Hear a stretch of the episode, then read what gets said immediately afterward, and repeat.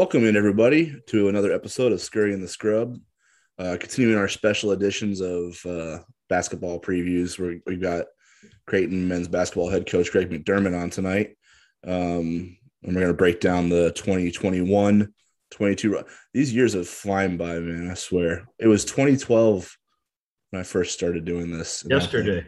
It was. Yeah. Yesterday was. Seriously, it's craziness. Max probably way sick of me by now. Um, and Skur wasn't even a Blue Jay yet. So, man, uh, I remember listening to you my freshman year, and now I get to be on it with you. That's it's right. An honor. The, pl- the pleasure is mine, sir. Um, yeah, Mac, we appreciate you coming on to take out time out of your night. You, you got a game tomorrow, so I mean, your your your hours are precious. So Let's go. We appreciate you. Hard to, well, the good news for you guys is I don't have any film on Arkansas Pine Bluff, so it's it's not like I've got any more I can do. So I'm actually going to start a little film on Kennesaw State tonight, so we'll we'll roll with that. But nice, yeah. I think you're I talking saw, about two, you're talking about 2012. I'm this is my 33rd year starting tomorrow. Like I think Scurry was nine years from being born when I started, if my math's correct. So uh, I've been at this a little bit too long. That's kind of what I, I did want to ask you about that, and I figure uh, you just gave me the perfect opportunity. But you know, so much of what you've um, wanted to do as a head coach in terms of your like your goals of like as a Creighton head coach was you know getting Creighton to that next level, right? There, so much was made of the fact that they hadn't done that in kind of the modern era. Um, and then you win the Big East regular season title, you get the one seed uh, two seasons ago. You get the Sweet 16 last year, which hadn't been done since the 70s. What's what's motivating you now after you've crossed off you checked those boxes and there were such huge boxes for Creighton Nation? Like what's what's up? What's what's going? What what keeps you going now?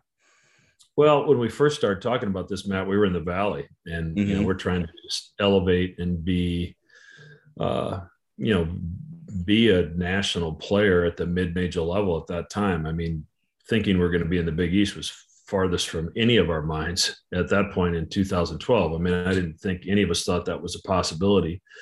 Um, you know, and and Skur will tell you he played for me. It's you know, I'm just I've always been about. I'm not a crazy goal setter, uh, but I just I really felt like if we could make a Sweet 16 at some point, that the story of Creighton would get told, and everybody would know what a special situation we had here. Now, moving to the Big East and and that first team being as successful as it was, kind of told the story. I think everybody found out. Anybody who didn't know about Creighton uh, that year found out, and the, the team was successful. Uh, Doug had a terrific year.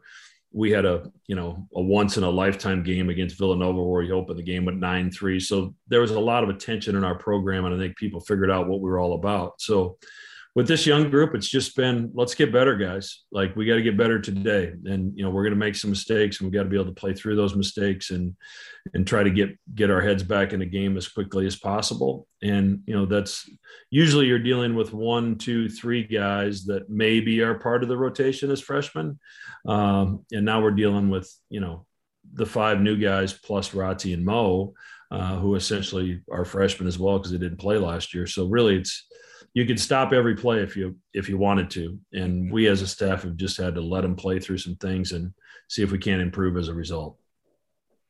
Yeah this is is this the youngest team you think you've ever had? Like have you thought about that at all? If i would compare yeah yeah no no no question. They're like an aau team to me. Yeah.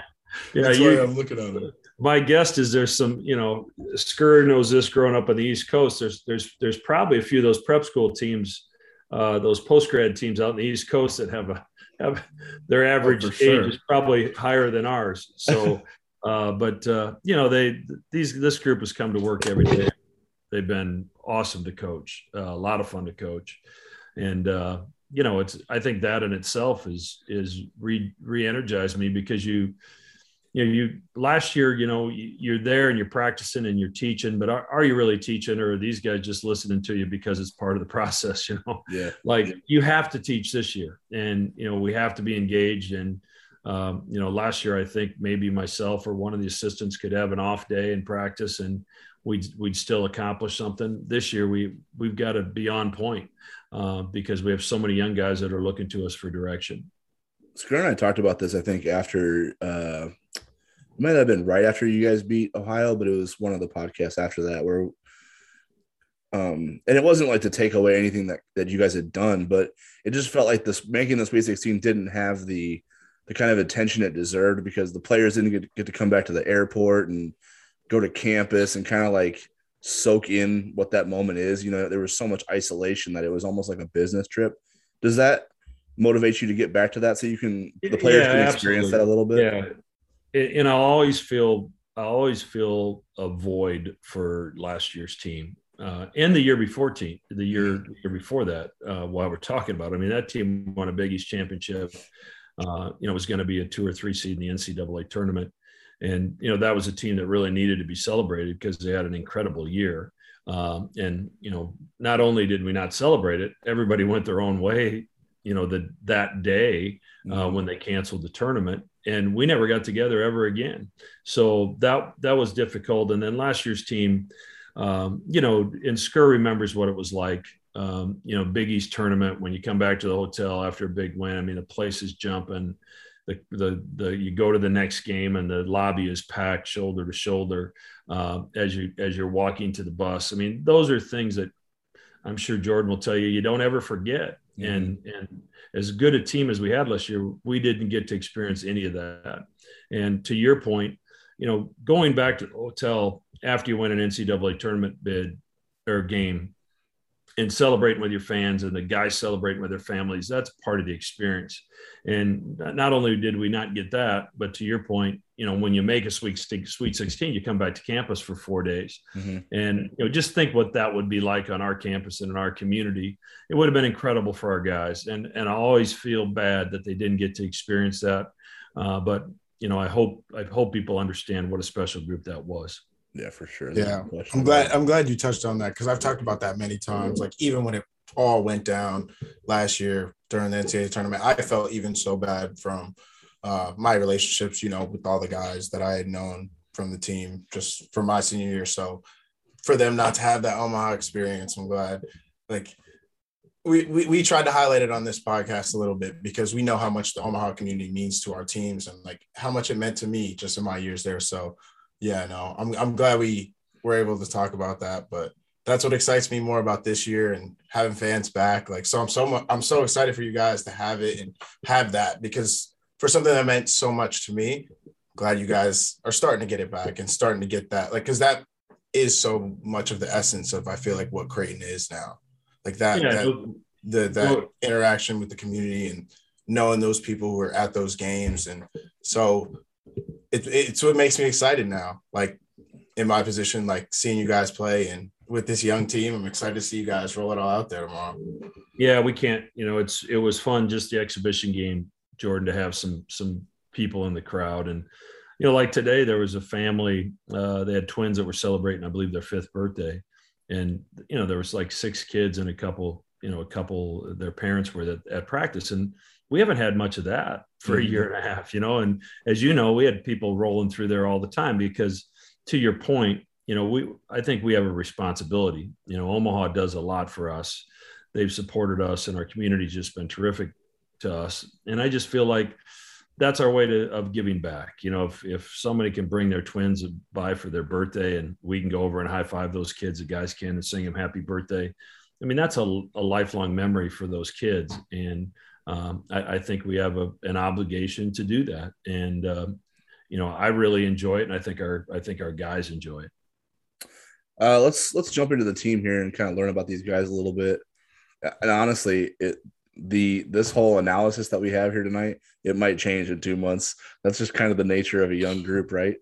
Um, and I, but I wanted to start with the walk-ons because this is a walk-on friendly podcast, right? We we, we respect the walk-ons. Um, the first thing I wanted to ask you before I ask you about these guys individually is um just the the type of people you've had in those positions over the years. Is it do you look for a certain type of personality because it's such like a and this is the media's fault honestly like it's a thankless position. Like you don't get the limelight, but you have to do a lot of work. You have to show up early to practice. You have to be, you have to know the scout better than anybody. You have to, to get your guys prepared for the game.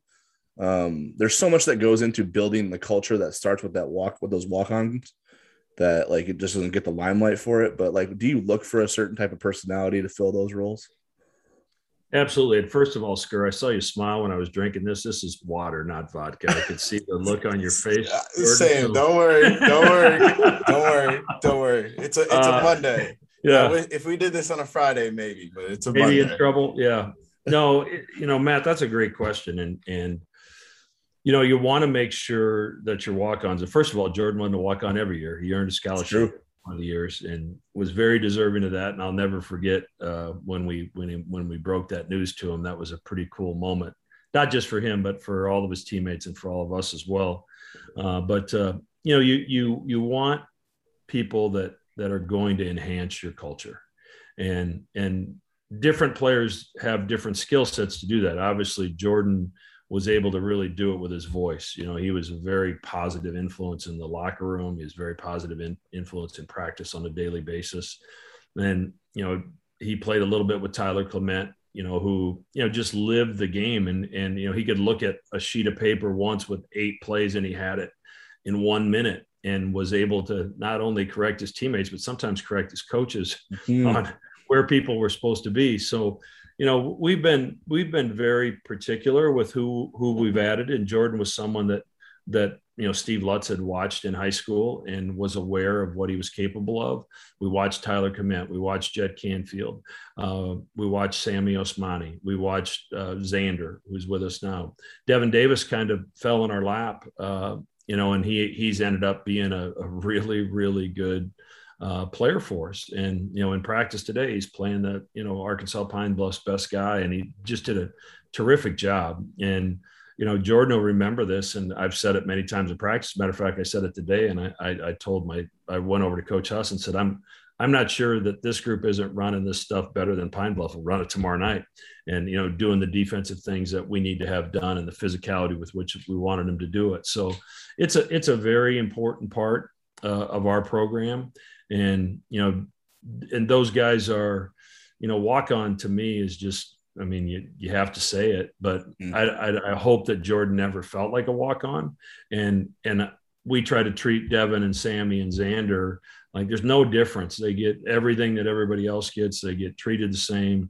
And you know even even this year with the nil uh, nil situation the the the event that we had you know those guys were able to get some money as well because the guys wanted a team approach to it. And those guys are a very, very important part of our team. Jordan never acted like a walk on. That's for damn sure. I couldn't tell walking in the gym.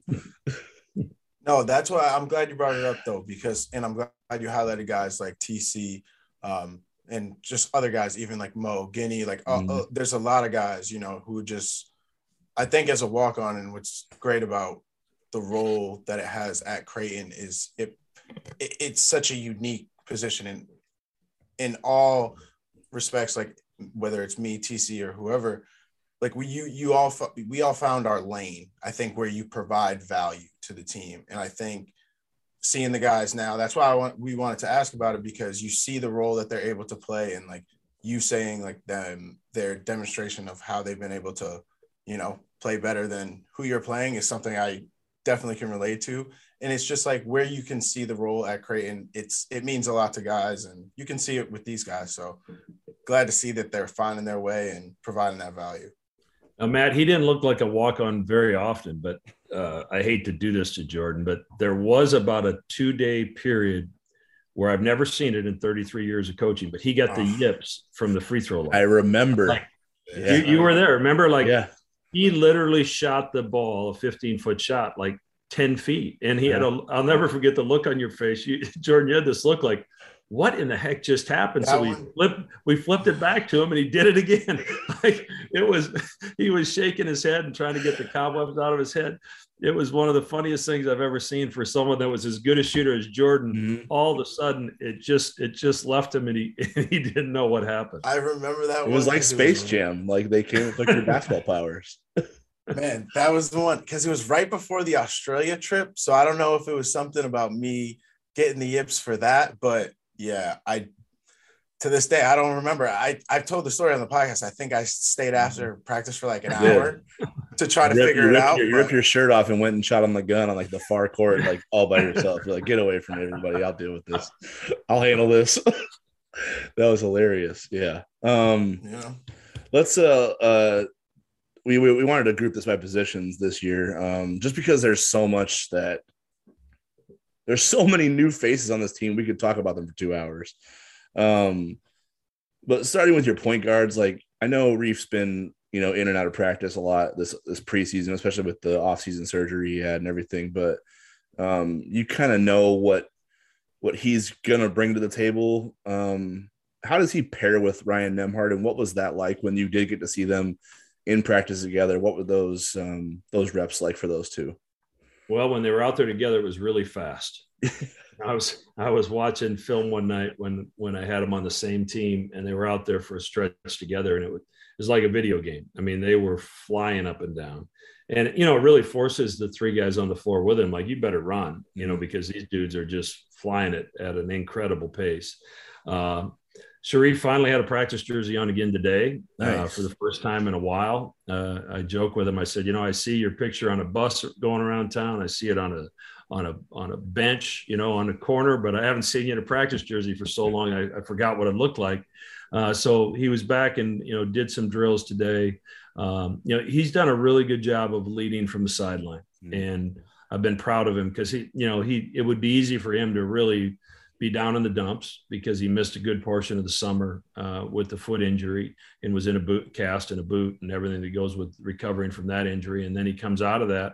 Um, and then, you know, we have this issue. So, uh, you know, rather than sitting on the side and moping, he, he's been involved in the huddles and talking to the guys before and after practice and just really proud of him. And, you know, Reef played his best basketball as a Blue Jay at the end of last season. You know, mm-hmm. we played he and Marcus together a fair amount. Um, and I think we could play him and Ryan together some, uh, or R2, I'll call him, because if I say Ryan, you're not going to know which Ryan I'm talking about. Uh, but he, uh, uh, you know, he's he's going to be really good. He was shooting the ball well, and obviously defensively, he's elite. Um, and you know, his leadership, I think he's really embraced that role, and we're going to need him to, frankly. And then Ryan Nembhard, like, you know, it seems like he's prototypical for what you guys like to do, right? But there, he is a true freshman there's going to be mm-hmm. growing pains, right? How has yeah, how, how has he navigated that so far? Yeah, I mean, it's been amazing, really, Matt. He's he's. uh I don't know that if I've had a. I, I know I haven't. I mean, you know, as I think back, you know, Doug's adjustment from high school to college, those first three or four weeks of practice, it, it, it was it hasn't gone. That wasn't as smooth as what Ryan's has been and it, might be Doug. You know, Ryan play is played on an international stage mm-hmm. for you know the better part of the last two or three years. He was playing against pros when he was at Montverde. You know, when he was a sophomore and junior, and the guys he had to guard and practice every day while he was waiting his turn uh, to lead his team to a national championship. Um, you know, he's played with elite players, and nothing, nothing really bothers him, and it's it's been fun to see. And and I, I, said this the other day to someone, you know, there's a lot of a lot of teams that when Shereef's in the game, they don't bring the ball up against Shereef. They just pass the ball to somebody else and let somebody else bring it because they want to deal with that pressure. Yeah. Uh, in about a week or seven, eight, nine days into practice, I said to my staff, I said, you know, I just thought of something like Shereef has been practicing against R2, and not one time did I notice that R2 felt uncomfortable and Shereef makes everybody feel uncomfortable. Yeah. So, um, you know, I've been really pleased with his progress. Is you know he's got he's got to become more vocal, uh, which he will. Uh, but you know he's he's he's leading by example when he when he addresses his teammates and it, it's in a positive way. Uh, he's got a lot of it, and you know Skur will remember this. He's got a lot of Maurice Watson in him. He really does. He plays with pace. Um, you know, you can you can throw different coverages at him, and he's going to pick it apart. And I just remember when me, Maurice was redshirted, you know, our ball screen coverage, it didn't matter what we did. You know, when you when you commit two guys to the ball, somebody's open, and Maurice always found who was open, mm-hmm. always. Mm-hmm. And and R two is very similar to that. Um, you know, probably shoots it a little better than Maurice did when he first got here. By the end, Maurice was shooting it pretty well. Uh, so you know, he's going to be fun to watch. Our fans are really going to enjoy him, and I know I've really enjoyed coaching him up to this point. Gotcha think so. With the next two guys, I think so. At that guard position, I think kind of the way we want to break this down. Um, really looking at, I guess, with Shereef be, being out or having that injury, is it is it the hip or the groin, Mac? it's it's more the groin, and it's just groin. you know it's one those those are situations where it just takes time to heal. You know, you just uh, if if you you know if you do any type of basketball movement, it's going to irritate it, especially the way he plays. Uh, so you know he'll uh, you know I'm hopeful that we can ease him back into practice over the course of the next week. And you know, is there an outside chance of maybe Nebraska or the Virgin Islands potentially? Uh, but things would have to go pretty well, I think, for that to happen. And up to that point, Skur will you know we'll use Rati as a backup at that position. He's you know he's he's learning as well even though he was here for a little bit last year before he got hurt um, but he you know he totally different look than what r2 does uh, but you know like ryan uh, you know rati's really got great court vision yeah because that was the one i wanted to ask about because i heard you say some stuff about him playing that position so glad to hear he can step into that role i think for the time being and then the other one i did want to ask about was because um, matt and i have been talking about how this team looks defensively a lot. And I know Trey Alexander, very talented offensive player. Um, how's he looked like defensively and just like where do you see him in rotations? What is he able to guard, like position wise, like one through what, what does it look like for him? Yeah, I mean, if you know, there's it's a it's a strange situation because you could argue that Ryan Hawkins and Arthur are the same position, but they're both too talented to just play each one of them 20 minutes and have them split time. So how do you, you know, the only way to do that is you got to get them on the floor together some so that, so that they have the minutes that they deserve and they've earned. You know, had I chosen to go the other way and just leave them at that position, then Trey would be a starter uh, because he's played that well. He's, he's shot it well in practice. His assisted turnover is really good. Uh, he's not there yet, but I've seen signs of him having the potential to be an elite defender. Uh, I think he can be a you know a Kyrie type defender down the road. Uh, he, he's he's got a great understanding. His dad's a coach, and you can tell that he's played you know that he's been around basketball his whole life, and he's a coach's kid. Uh, but he's going to be a really really good player for us, um, and he's. I don't. I don't know that there's anything he's elite at right now. I think we're going to work towards that but there's also not a glaring weakness in his game, which for freshmen that's very atypical. Um, you know, he's he'll he'll be a key rotation player for us from day one. Um, while we're on this, while we're on your wings, kind of like the one guy on this roster who has a ton of kind of high level D1 experience that you can kind of lean on is Alex O'Connell. And I'm curious, how does that, how has that translated so far into a leadership role because whether it's there from a comfort standpoint with just something he does naturally, it's got to be kind of there by default, doesn't it, because of his experience?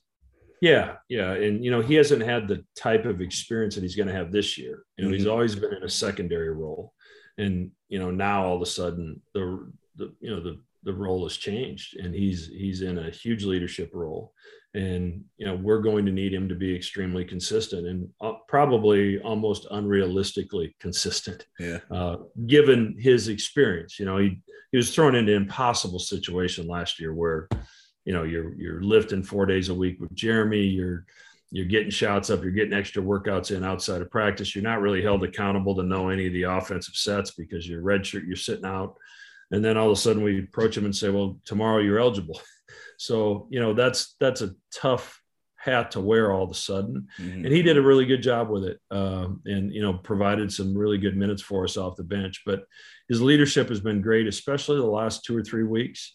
Uh, he played very well against Missouri. Uh, he played very well against Upper Iowa, very efficient.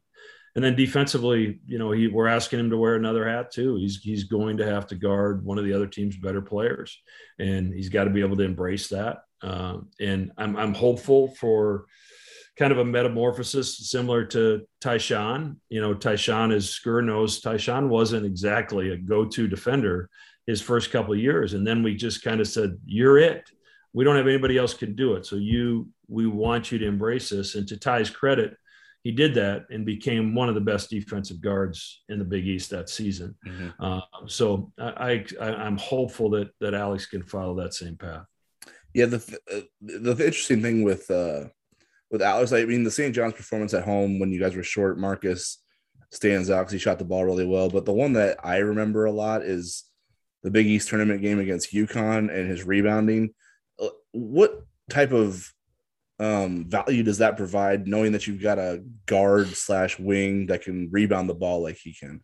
Do you remember how bad we were rebounding last year, Matt? yeah.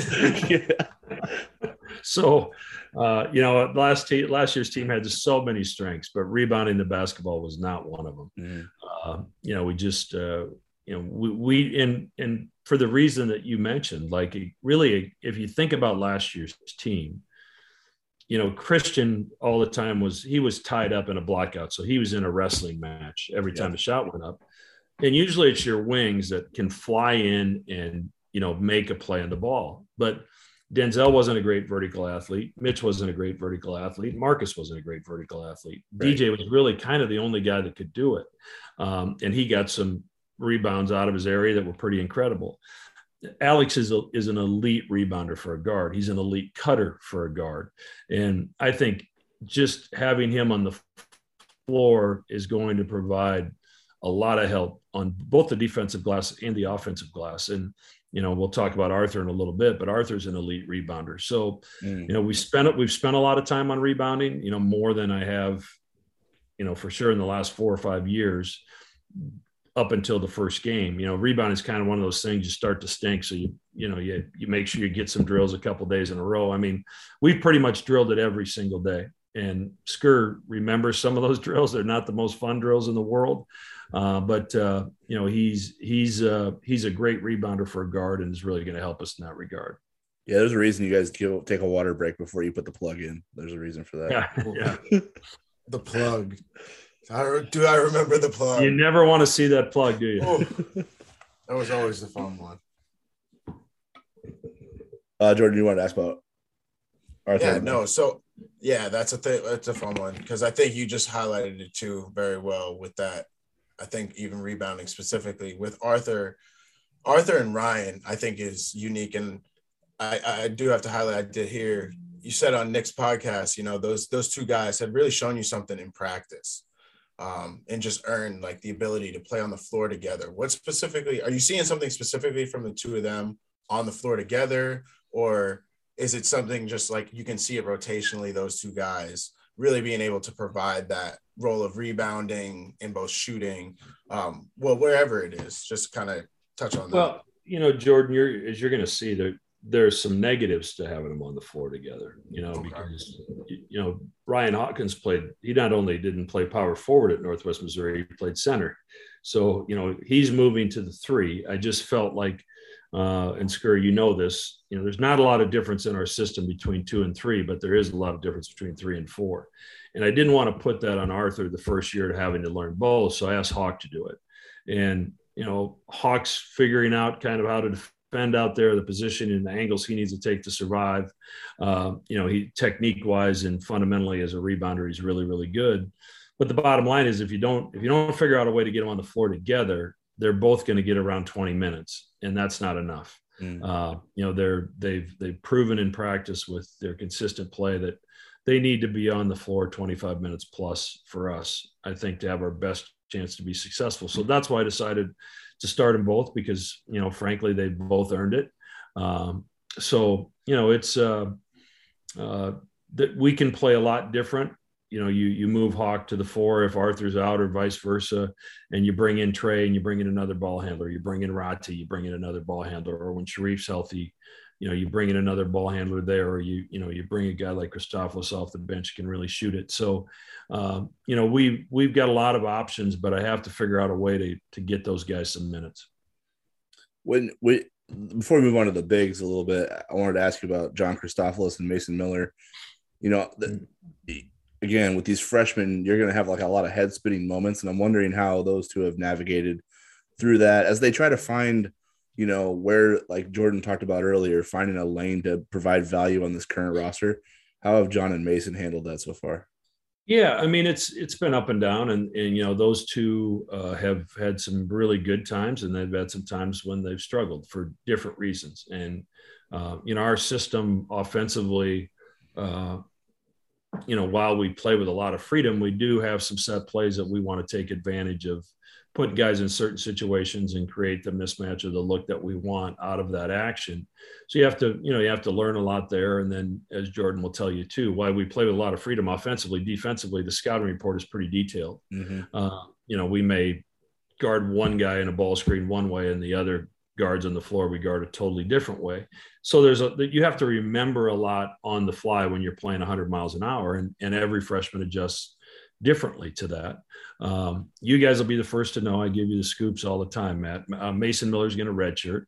Okay. Uh, I've had some uh, had a good talk with his, his dad uh, two or three days ago, and uh, and then a subsequent conversation with Mason.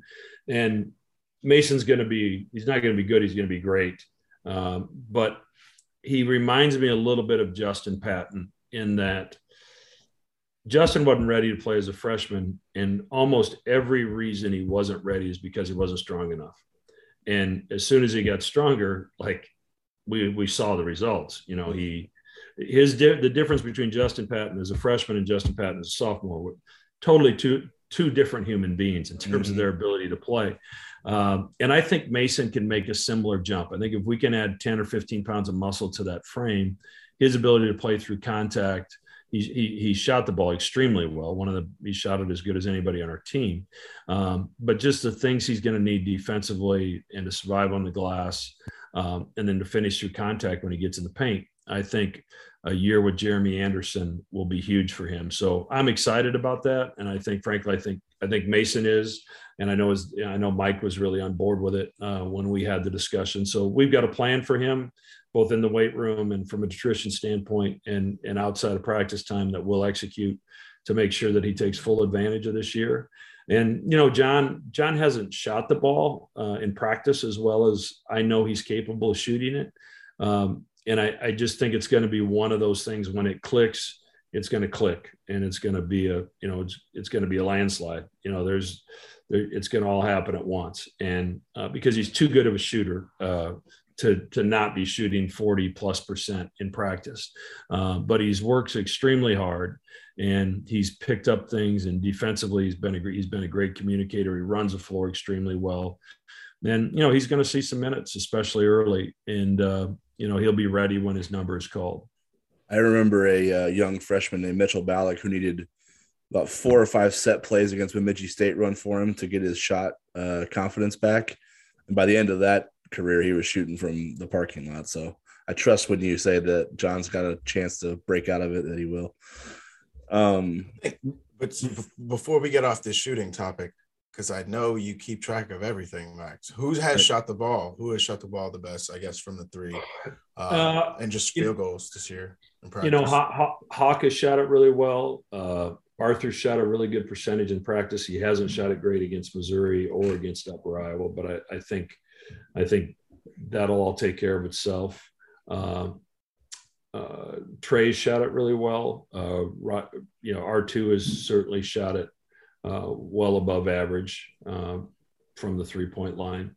Um, Mason, Mason, as I mentioned, has shot it shot it well. Uh, John, John is probably the one who's probably uh, underperformed in that regard, but probably also the one that I'm least worried about. Uh, I, I, remember back when Doug was a freshman, and if like I think he started the year two of twenty two from the three point line. Yeah, yeah. And and those, you know, I remember in the staff one day, it might have been Murph. Like, are we? Are you sure we should be allowing Doug to, you know, shoot this many threes? And I'm like, listen, I worry about a lot of things, and there's a lot of things that keep me awake at night. But Doug's three point shooting is not one of them. Like it'll all end it'll all sort itself out in the future. And of course it did. But uh, and i think john's the same way. He just uh, once he gets in a game and he sees a couple go in i think everything will be great. Uh, but you know Skur, we we i don't marcus was a great shooter. Mitch was a great shooter. Denzel and dj good shooters. Um, you know I, I think we're i think we have more good shooters than great shooters. And but some of those, you know, Mitch's freshman year, Mitch was not a great shooter. He was mm-hmm. he was low 30s, and so was Ty-Shon. And there's a process you go through from being good to great. Part of it is what is what are you doing outside of practice time to make sure you're trying to take yourself from good to great. And as if you continue to do that and you get accustomed to the pace and you get a better understanding of where your shots are coming from and to trust the offense and get an easier three because you know everybody you know all three point shots aren't created equal. And you know that's what i tried to explain to our team the other day because we had a stretch against upper iowa where we took three off the dribble three point shots in consecutive possessions. And i talked to him about the you know the difference even in the nba the difference in points per possession and efficiency on a catch and shoot three versus an off off the dribble three, and it's significant with mm-hmm. the best players in the world. So freshmen, of course, aren't going to shoot that shot as good, and and that's what we're trying to get, make sure we're shooting the right ones. And it's a fine line I walk because I try to in recruiting paint as clear a picture and as honest a picture of what I think things are going to be like. And we've sold this let it fly mantra and mm-hmm. that's who we want our program to be and that involves a lot of freedom. Uh, fortunately for us we've had guys that have kind of understood to jordan's point guys that kind of stay in their lane and understand what's a good shot for me. And as freshmen you don't know that yet. And and that's some of the things you're going to see us go through with this young group is like you know what what's a good shot for hawk might not be a good shot for arthur quite yet Mm-hmm. And you know, I've had a lot of those conversations, and and again, I walk a fine line because I don't want him to be tentative because a tentative shooter is not going to make a shot. I want him to be aggressive. I want him to feel like uh, you know they they can they can attack the basket and and find the shot that they want to find. Uh, but uh, you know, I also want to make sure we're winning games and, and shooting the right shots. Uh, Jordan's a big Ryan Kalkbrenner fan, so I'm going to let him ask about Kalkbrenner, but I'll ask about um, a little bit about Ryan Hawkins. So I'm kind of curious. That's a that's a dude who's been through, done a lot of winning. Now it's at a D2 level, so there's there's a difference, I guess, a little bit there. But he just there's something in the practices we've seen um, that it just it all that leadership stuff just comes naturally to him. He's such a great. I even saw it this summer. We were talking about. It. Remember Jordan? I've never seen someone communicate so much defensively in summer league in my life. And I was like, if that's what he's like on a daily basis, this is a different dude. What's that been like in practice every day? It, has been a godsend. Uh, you know, it is. Uh, I could not have, in my mind, created a fit for what this team needs as well as Ryan Hawkins has. And the basketball side of it has very little to do with that statement. It's just he comes to practice every day, really positive attitude, uh, is able to communicate and correct his teammates, but do it in a non-threatening, non-demeaning way, where he's where you genuinely, when you're talking to him, know that hey, this dude is trying to help me, and uh, it, it's it's been awesome for our team. I just I love the way he communicates. He's he's he's a lot like Jahans in that regard, mm. in that he's pretty much talking from the time we start stretching till the final huddle of practice, and that's been consistent for the 29 practices that we've had. So it, has been uh, he he's been perfect for this group, and obviously he's got a championship pedigree. He's won three national championships. Uh, he was the MVP of the D- Division two national tournament last year. Uh, so he's won at a high level, and he understands, you know, while the level's different, what what impacts winning is not different. It's not different from Division three to Division two to Division one. There's certain things that win, and there's certain things that don't. And he's been able to help us as a coaching staff explain to this young team, not only with his words, but with his actions, what wins and what doesn't. And, um, you know, as this group grows, and they will, and, you know, with undoubtedly, we're going to have some peaks and valleys during this season. It's mm. just, if we don't, something's wrong. Uh, but when we look back, when this group is juniors and seniors, these guys are going to talk a lot about Ryan Hawkins. And mm-hmm. the, they don't get it yet. They don't understand that totally yet. He might be that annoying old guy that's talking every day in practice right now but when they fast forward a couple years and they're mature enough to kind of put their arms around all this and how did we get here, they're gonna they're gonna look back to the impact that he had on them at a young age. Interesting. Um, yeah, we, we touched a little bit on Arthur Kaluma. Uh, Jordan's just chomping at the bit to ask about Kalkbrenner. I can see it. Uh, uh, Arthur, but like you want you want to play those two together, but I imagine like there's going to be some temptation to to get the small ball lineup back out there because it is a bit bigger of a small ball lineup, right? You won't be as compromised from a rebounding standpoint. What does Arthur's versatility um, do for you creatively when you're trying to think about, hey, maybe we can you know, play a little bit smaller, but it still gives us a chance to be physical um, in, you know, in the low post and everything like that. Yeah. You know, we haven't done much with the small lineup yet, Matt, simply because, you know, Kalkbrenner and Keyshawn have been so good, mm-hmm. you know, so sometimes you go to the small lineup because, you know, the, maybe what you had there is not perfect and you can throw a change up without, without a doubt.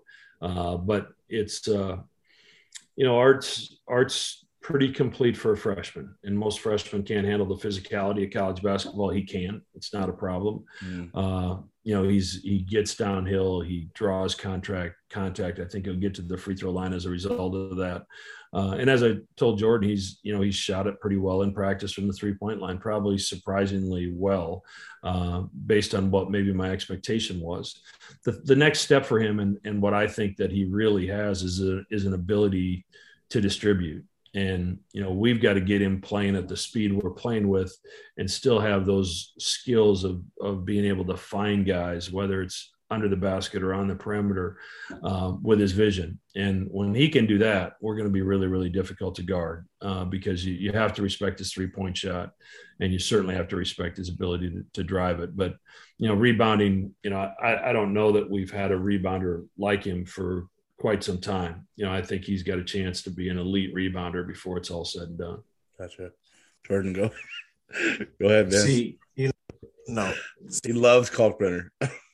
Matt Matt gets on me because I love. I, I I think Ryan. I think he was just scratching the surface, and I think he is really going to develop because this amount that I watched him last year, I was just like, he's so young. He's he he doesn't even understand what he can become. And then again, for something you've already brought up is, you know, Jeremy Anderson, who I credit for getting me in in my senior year in the best shape of my life, man. Like I, Jeremy was huge for me and just how I thought I developed as a basketball player. And I know like that the work that they're probably able to do is huge. And I obviously haven't seen him in person, but from what I've seen just in games and progression, he looks great. Like his he looks like he's coming along very well. So I'm interested to think to see what do you think of where he's how he's come along and where, where what's he going to play for you this year? What's how what do you see his optimal role being? Yeah, I mean, we'll start him tomorrow night, and he and he's earned that. Um, you know, he's put on 30 pounds, I think, since since last year. He still looks skinny, but he's put on 30 pounds. Uh, I just think I think we have to be careful with the expectation level we place upon him. And I think it's human nature like, all right, you know, he played as a freshman mm. and now he's a sophomore. And because we have all these young guys, then Ryan's got to go from from here to here. I mean, the reality of it is big guys develop a little bit slower. It's just it's just the way it is. Um, and he's still a very young player. Um, and he's he's had moments where he's really good. I think the one thing that he's improved immensely is his voice. Like he has become louder on the floor. He's demanded that out of himself. And as you know, Jordan, when you have a big guy back there that's talking early and loud on ball screens, it just makes your job as a guard a lot easier to navigate all those different screens. So he he's been uh, he's been terrific in that regard. Uh, he's been very efficient uh, around the basket. He's he's worked hard to develop his perimeter jump shot, and has taken some of those in, in games, and I think you'll you'll see him shoot an occasional perimeter jump shot throughout the course of the year. Um, and then defensively, he's you know he's so good at the rim. You know he he he blocks shots, he changes shots, um, and then you know ball screen defense. He's smart enough that we can change up coverages, and he can figure all that stuff out. So he, he's opened up.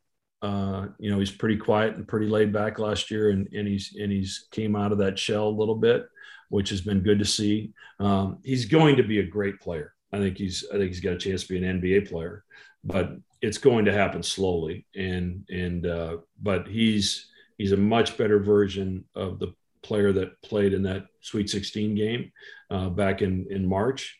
and I think he's going to be a much better player by the time we reach March this year. So I'm really excited about him, and you know, love what he's doing, and and he's really stepped in to a leadership role probably before he's ready to, um, because the situation requires it because of all the young guys on the team. You know, he's he should be asking me questions where he's got a bunch of people tugging him on the shorts, asking him questions, mm-hmm. um, and he's handled that with a lot of maturity. Yeah, I think though, if we listen to you, none of what you just said should be surprising because you've always told us throughout the years that you know big guys develop at a slower rate than the wings and guards do. And one guy that I think kind of is exemplary of that is like an example of that is Keyshawn Feazell. Like, I think there's, I know I've had lots of conversations with people that they look at his his stats at Mississippi State and McNeese State, and they just figure, um, you know, he's maybe gonna play somewhat of a limited role, but he's got experience. So that's where you want him, at, uh, you know, and, and in depth. But he's been better than that, right? Like he's a guy that's going to be tough to keep off the floor at times, isn't he? No question. And, uh, you know, I can't remember the two guys' names, but I think he played behind two pros at Mississippi oh, State. yeah, for sure. Yeah. I think that's a big reason that he, he didn't play there. And then he, you know, Jalen at the time, I think was the video coordinator there. Uh, and when he went over to McNeese State, uh, he followed him there.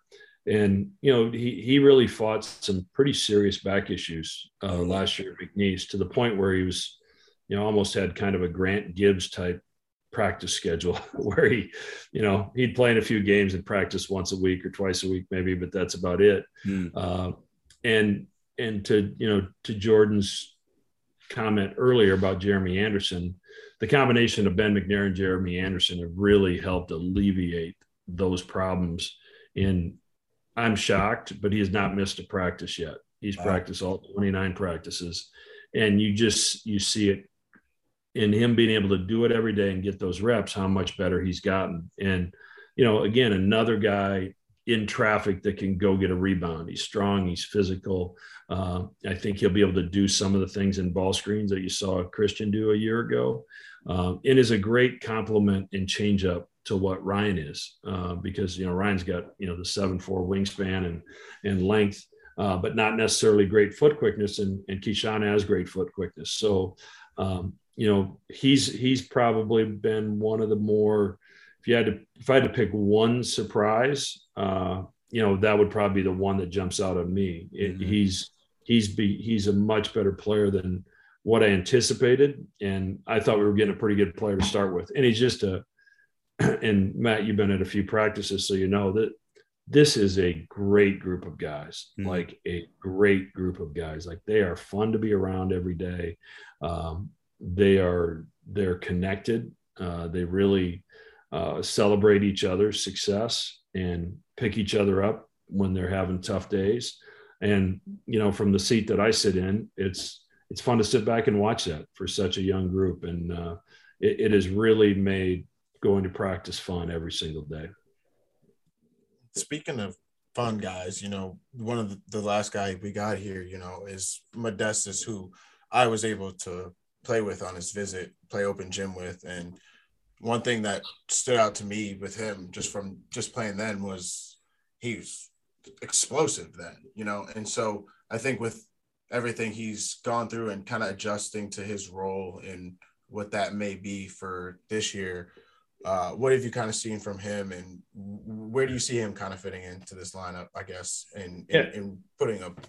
Yeah, Modestus, Modestus is probably not has not been able to come back from the injury as quickly as Rati. Mm-hmm. Uh, in terms of, you know, an injury like that, it's you know, there's it's part physical, but it's also part mental. Um, you know, and and to your point, you know, Modestus was a really good athlete, had really good bounce, really good quickness. I've started to see some of that in the last week to 10 days that I didn't see the first four or five weeks of practice. And hopefully that's a sign of things to come. Um, and you know, Modestus just has to get stronger. And you know, he and Rati both needed a, a, growing learning year last year, and unfortunately, they didn't get it. They they didn't weren't able to get here in the summer, and they got here and they quarantined for three weeks, and then somebody got COVID and they quarantined again for ten days, and you know, and then they get then they tear their ACL and they're shut down. So, mm-hmm. um, you know, he he's got some work to do. Uh, but he's not afraid of the work. And, you know, that's what's going to give him an opportunity uh, to be productive, I think, when his number's called. So um, it's been a process for him. It's been, a, it's been hard for he and Rati uh, just because you, you just don't trust everything. And, you know, you think back to uh, in, in Skur, I think pretty sure you, you were on the team when we were in the Caymans with uh, Martine, right? Yeah. Oh yeah. Come, coming off that ACL injury if you think about that tournament and the year that Martine ended up having that year, we didn't even hardly use him in that tournament because he was so ineffective.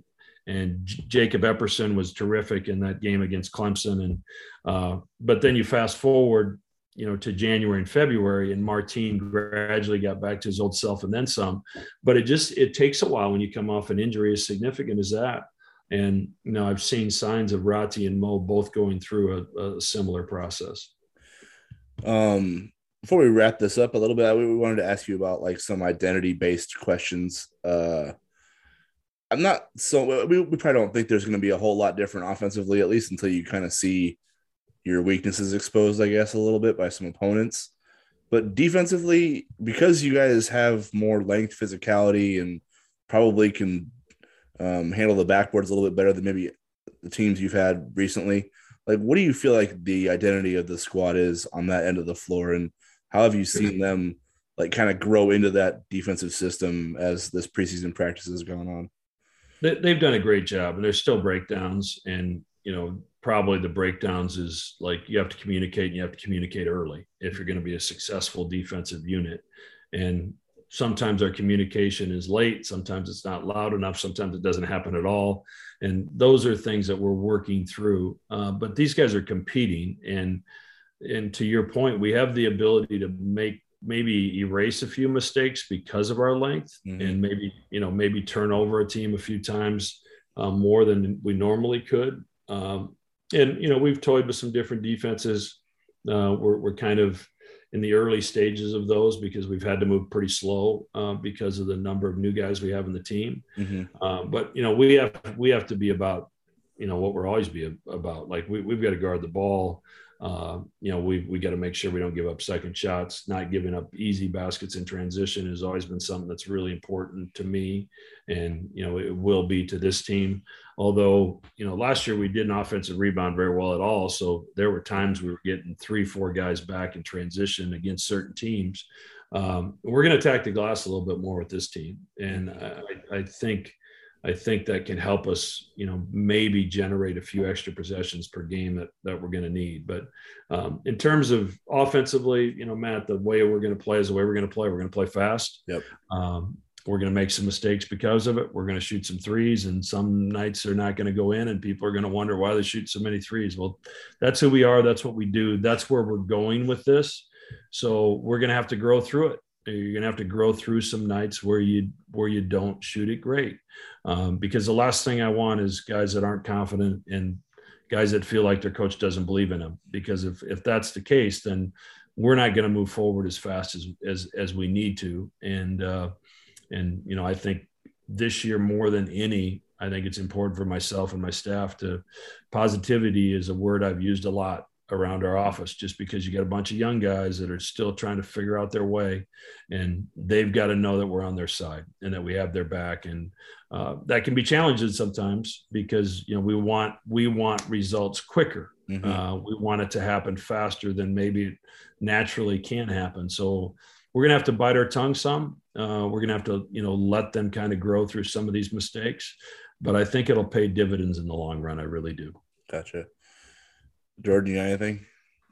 Yeah, man. I just wanted to ask because I know uh, we we touched on it earlier, but I just think the biggest thing is especially from because last year, you know, closed off a big year, and we touched on how there wasn't a lot of celebration behind it and what have you. But I think in transitioning to this year and you having so, like it being a such a younger team, I think one thing I've always admired is you've always embraced every year all of your teams, the identity of them, no matter what, and you embracing them as a younger team. I think what's been the most fun about this year? What have you embraced the most about having this new team kind of after the year that was last year? And I know it was challenging as it was. Um, I know fans are back and all that with this new team. So has it been fun to just embrace that? What What do you think has been, uh, you know, the, the, part that's gotten you going? Yeah, it's a good question, Jordan. I, and I've actually thought about it a lot. Uh, but it's it's prop. You know, I, I got into coaching because I like to teach. Uh, you know, I, I played for some coaches in high, you know, Al Marshall in high school, and then Jim Berry and Eldon Miller in, in college, and then worked for Rich Glas at North Dakota. And they and from them i learned the value of like how the fundamentals of the game impact winning and losing so much and and if you can teach proper fundamentals and get and, and get guys to understand you know how to play. And and here's the why. I mean you know you, it's one thing to tell somebody what to do. It's another thing to explain to them why it's going to help us and them be successful. And you know this year it's really forced me to you know, rethink my practice plans, rethink the pace of what we're working on things to make sure that I have to do what I have to do what's best for my team, not necessarily what's easiest for me. And with those veteran teams, you basically can take the practice plan out from the year before and you can, you know, practice one from last year. You make a couple changes and flip a couple drills, but practice one this year is exactly the same. Mm-hmm. Uh, because then I know by the time we get to the first game, I've got everything done that I need to get done because I've done it enough times.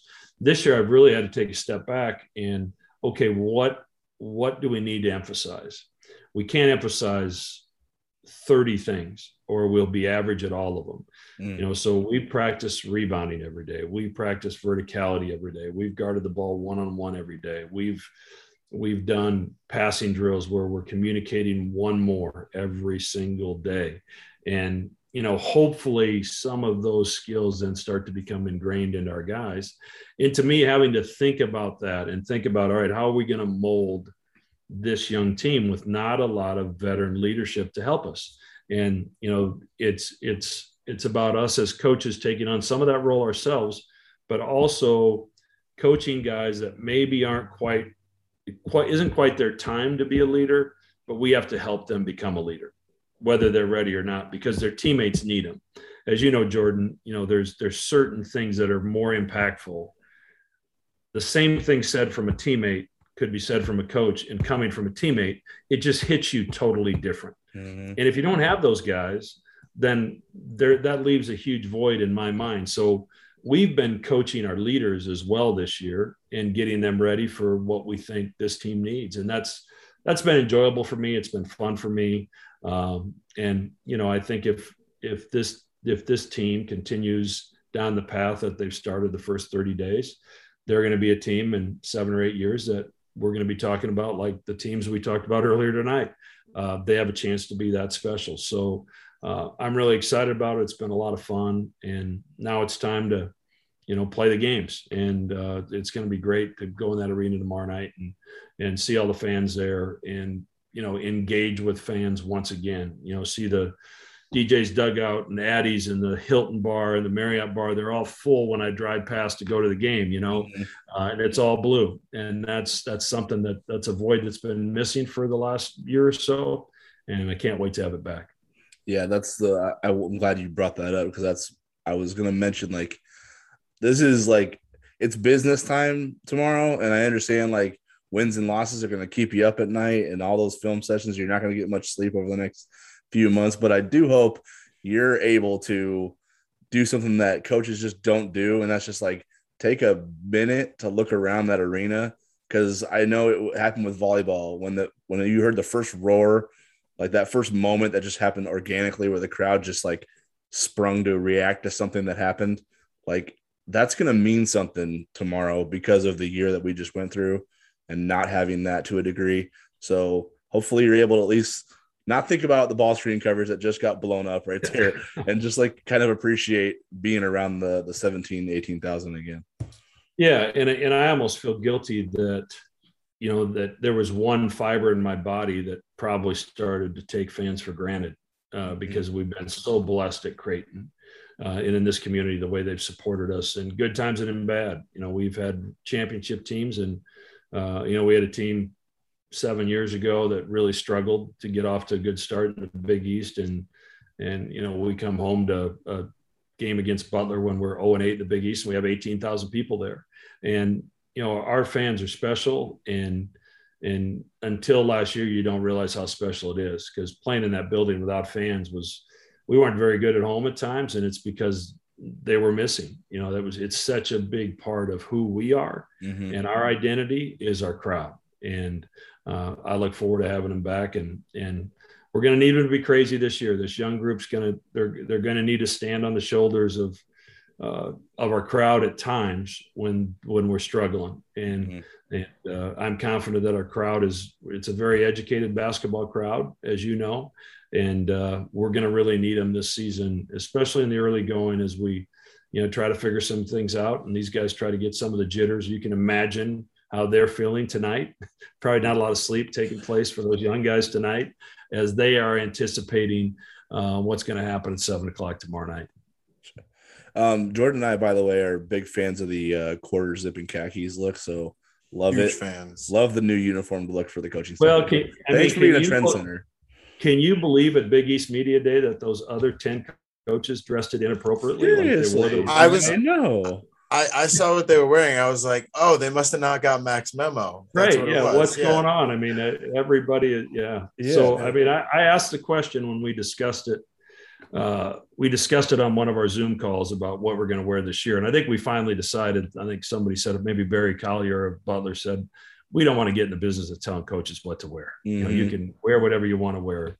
And I think last year we found out how comfortable it was and how easy it was. Seriously. And, you know, we're you know we're putting our arms around guys that are in full sweat. You know, like why do we need to wear these expensive suits to do that? Yeah. So I asked the question, what about media day? And I remember Val Ackerman asked John Paquette, John, what's the media think for media day? And John says Fox has no preference on whether you're casual or in a suit. Well, that's that's all I needed to hear, Skur. That was it. I like that. No, I like it. I'm with it because I do like that's what you should. You're, you're at a bas- You're a basketball yeah. coach at a game. Like yeah, with that whole yeah. arm around the players thing. I always felt, hey, it makes sense. Yeah. You look more comfortable.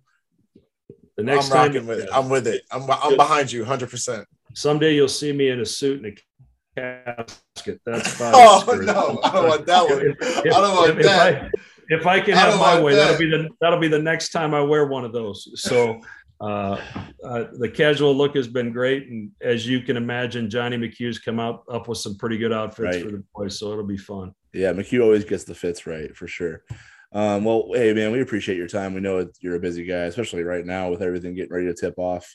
Um, so we appreciate your time coming on and breaking down the roster for us. Um, we did want to give a birthday shout out to Mama Skur because without her, literally this podcast is impossible. Absolutely. So. I was I was texting her. Uh, I sent her a, a, message early this morning. She texted me back this afternoon. We were going back and forth, and I told her I was jumping on with Jordan here in a little bit and was looking forward to catching up. So yeah, no, so happy a- to hear that she's doing well and her health is good. And uh, mm-hmm. uh, as you know, Jordan is as I battle, we battled cancer in our family as well. You just you're blessed uh, you know that that some of the things that an event like the pink out and coaches versus cancer events across the country that are raising money to, to fight this disease and to try to find a cure and try to improve treatments and and figure out a way to to be better at early detection it's you know it's the reason that your mom's alive and my wife's alive mm-hmm. uh, so we get we can't uh, we can't stop the fight that's an important fight and uh, uh we've got to stick with it but i was thrilled today to to hear that maria's doing great and I echo Matt's comments on wishing her a very happy birthday. Yeah, she's always still she's still thrilled to get the birthday text from Coach Mack, especially a day before the first game of the season. She was like, "He's got a game tomorrow," and he still texts me. I'm like, "Of course he did, Mom. You know he is." And That's so, right. Yeah, no, we always appreciate it. Um, so happy for just her health and everything we've been able to get through this past year and all that. So excited to get to tomorrow, to the fun of it, to Blue Jay basketball. Happy to have you on here. Appreciate your time tonight. Sure. Yeah. Always good to catch up. Yeah, anytime. And you and you remember, Skur, like you know, you're a member of the media now, so you have a lot of ideas of mm-hmm what we should have done after the game. Like if you've got ideas, I want them before the game. Like after okay. the game, I know what the hell went wrong. I don't need to hear from you what went wrong. I need I need that advice before the game, right? So I got you. Uh, I got you. I've never I've never really the after the game. I'm I'm more just Matt's the cr- critical one. I'm just I, I call yeah. it like it is. We, we I, play I our roles like I see it. Yeah. no, you, guys, you guys are the best. We we appreciate the relationship that we have and uh, uh, look forward to to a great season. Sounds good. I want to thank everybody for tuning in. Um, want to thank Greg McDermott for being generous with his time. Um, for Jordan, I'm Matt. This has been your Scurry and the Scrub Creighton basketball preview. Look forward to seeing everybody at the arena this year. Take care. Let's go. Let's go.